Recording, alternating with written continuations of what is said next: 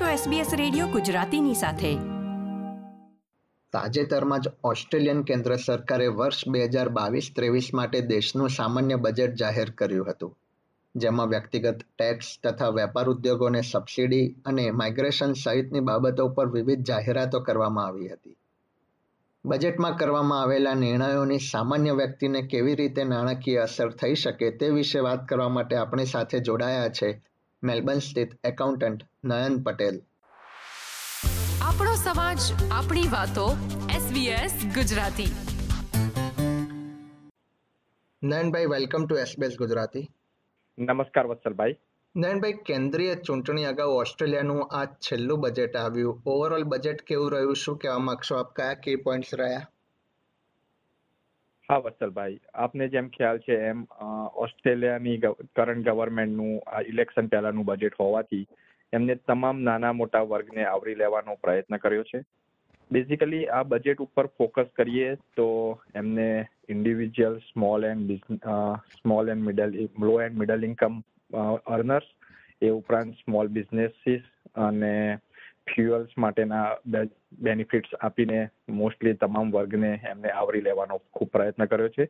અને એ ઉપરાંત ગવર્મેન્ટનો focus digitalisation business ઉપર પણ વધુ હોય એવું આ બજેટમાં આપણને સ્પષ્ટ દેખાઈ રહ્યું છે.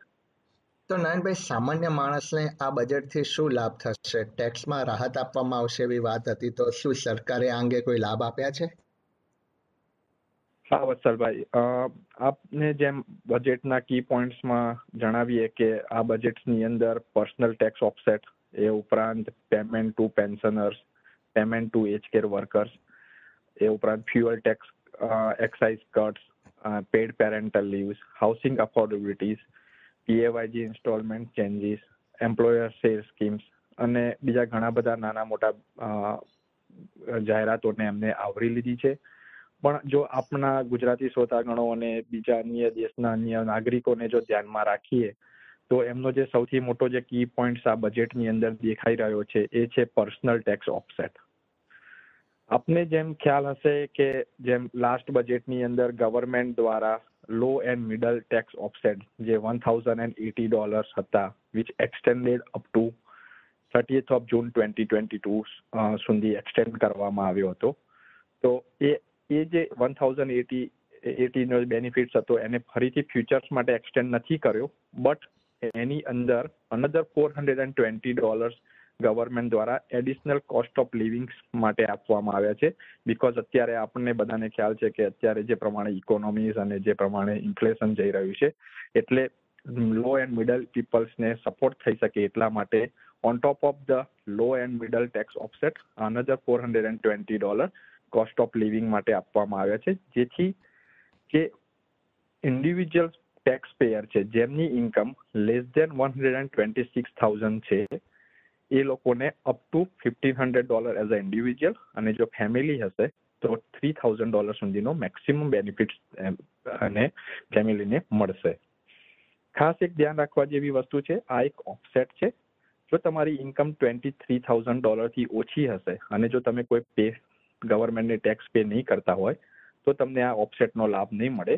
એટલે જે, જો આનો મેક્સિમમ બેનિફિટ કોઈ વ્યક્તિને મળતો હોય કે કોઈ સમુદાયને મળતો હોય, તો જે વ્યક્તિ કે સમુદાયની ઇન્કમ ફોર્ટી એટ થાઉઝન્ડથી લઈને નાઇન્ટી થાઉઝન્ડ ડોલર સુધીની જે ઇન્કમ ટેક્સ પેયર છે, એ લોકોને આ પર્સનલ ટેક્સ ઓફસેટનો મેક્સિમમ બેનિફિટ્સ મળે છે અનલેસ કે maximum up to one hundred and twenty six thousand dollar સુધીને income વાળાને આ બેનિફિટ્સ મળશે.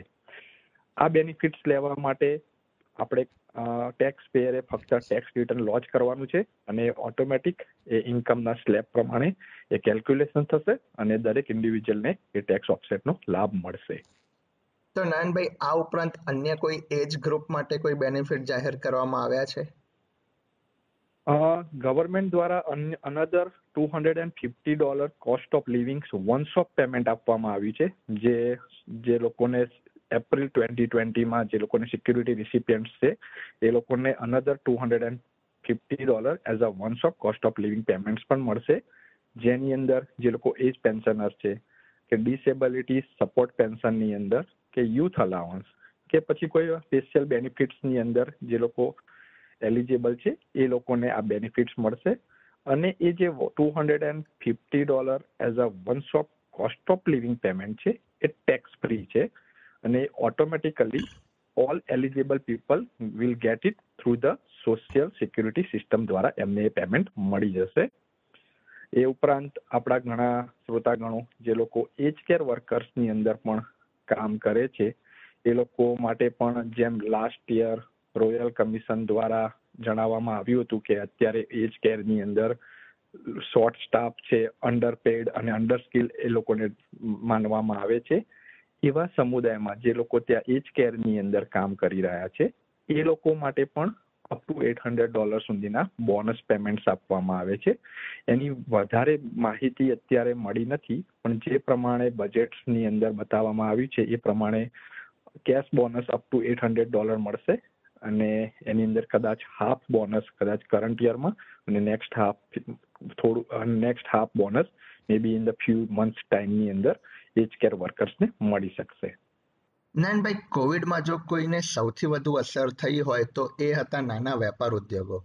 લોકડાઉનના કારણે એમના બિઝનેસને અસર પહોંચી હતી અને યોગ્ય રીતે તેઓ કાર્ય કરી શક્યા નહોતા.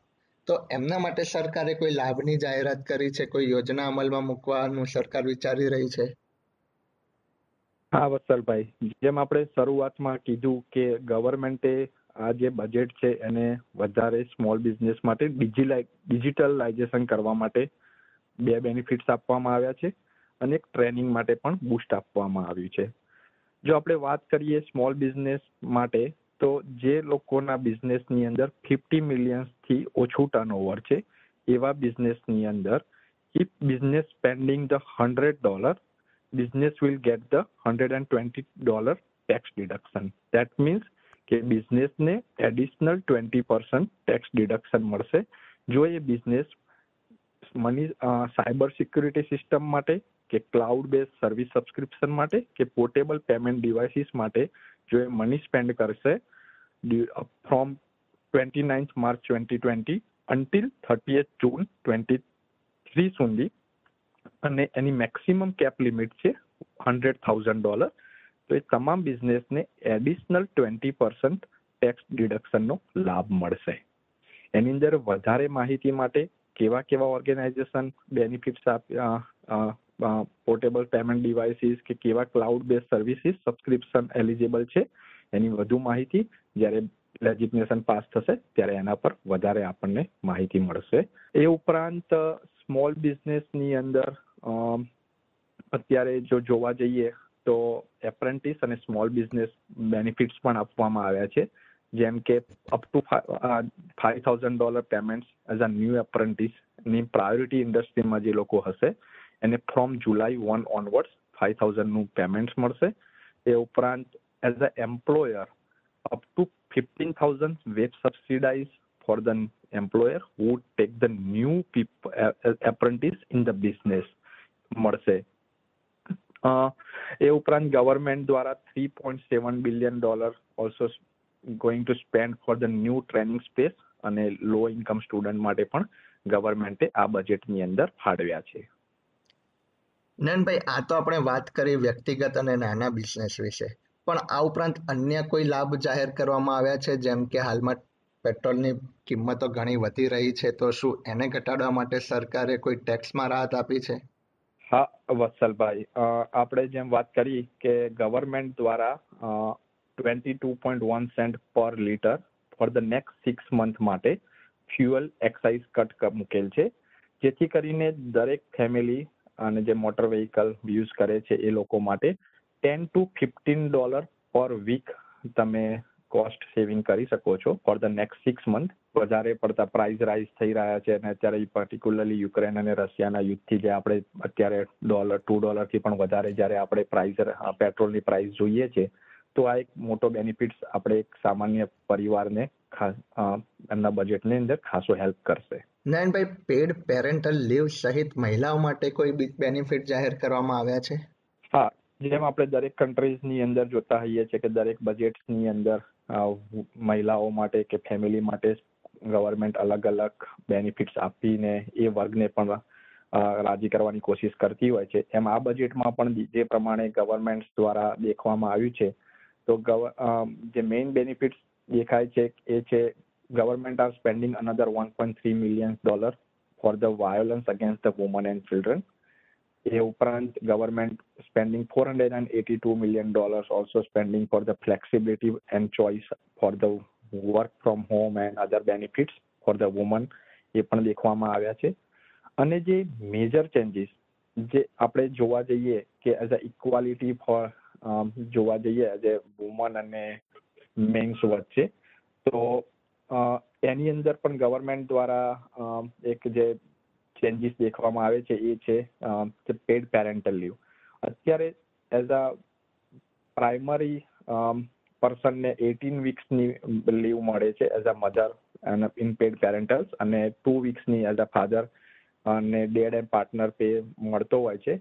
તો ગવર્મેન્ટ દ્વારા એ ટોટલ બંને બેનિફિટ્સ એટીન પ્લસ ટુ વીક્સને કમ્બાઈન કરીને ટ્વેન્ટી વીક્સ કરવામાં આવ્યા છે અને એ ટ્વેન્ટી વીક્સને મધર કે ફાધર પોતાના ચોઇસ પ્રમાણે વિધિન ટુ યર્સ દરમિયાન એ યુઝ કરી શકે છે અને જે can share the leaves between the both parent each other અને આ જે એક્સપેક્ટેડ ચેન્જીસ છે which going to start from March twenty twenty three તો એ રીતે ગવર્મેન્ટ દ્વારા એક મધર અને ફાધર વચ્ચેનું એક બેલેન્સ બાળકને મળી રહે એવો પણ પ્રયત્ન આ બજેટની અંદર થયો હોય એવું જાણવામાં આવે છે. નયનભાઈ આજે તમે એસબીએસ ગુજરાતી સાથે જોડાયા અને ઓસ્ટ્રેલિયાના બજેટ વિશે જે માહિતી આપી તે બદલ તમારો ખૂબ ખૂબ આભાર. થેન્ક યુ વત્સલભાઈ. આ પ્રકારની વધુ માહિતી મેળવવા માંગો છો? અમને સાંભળી શકશો Apple podcast Google podcast Spotify કે જ્યાં પણ તમે તમારા પોડકાસ્ટ મેળવતા હોવ.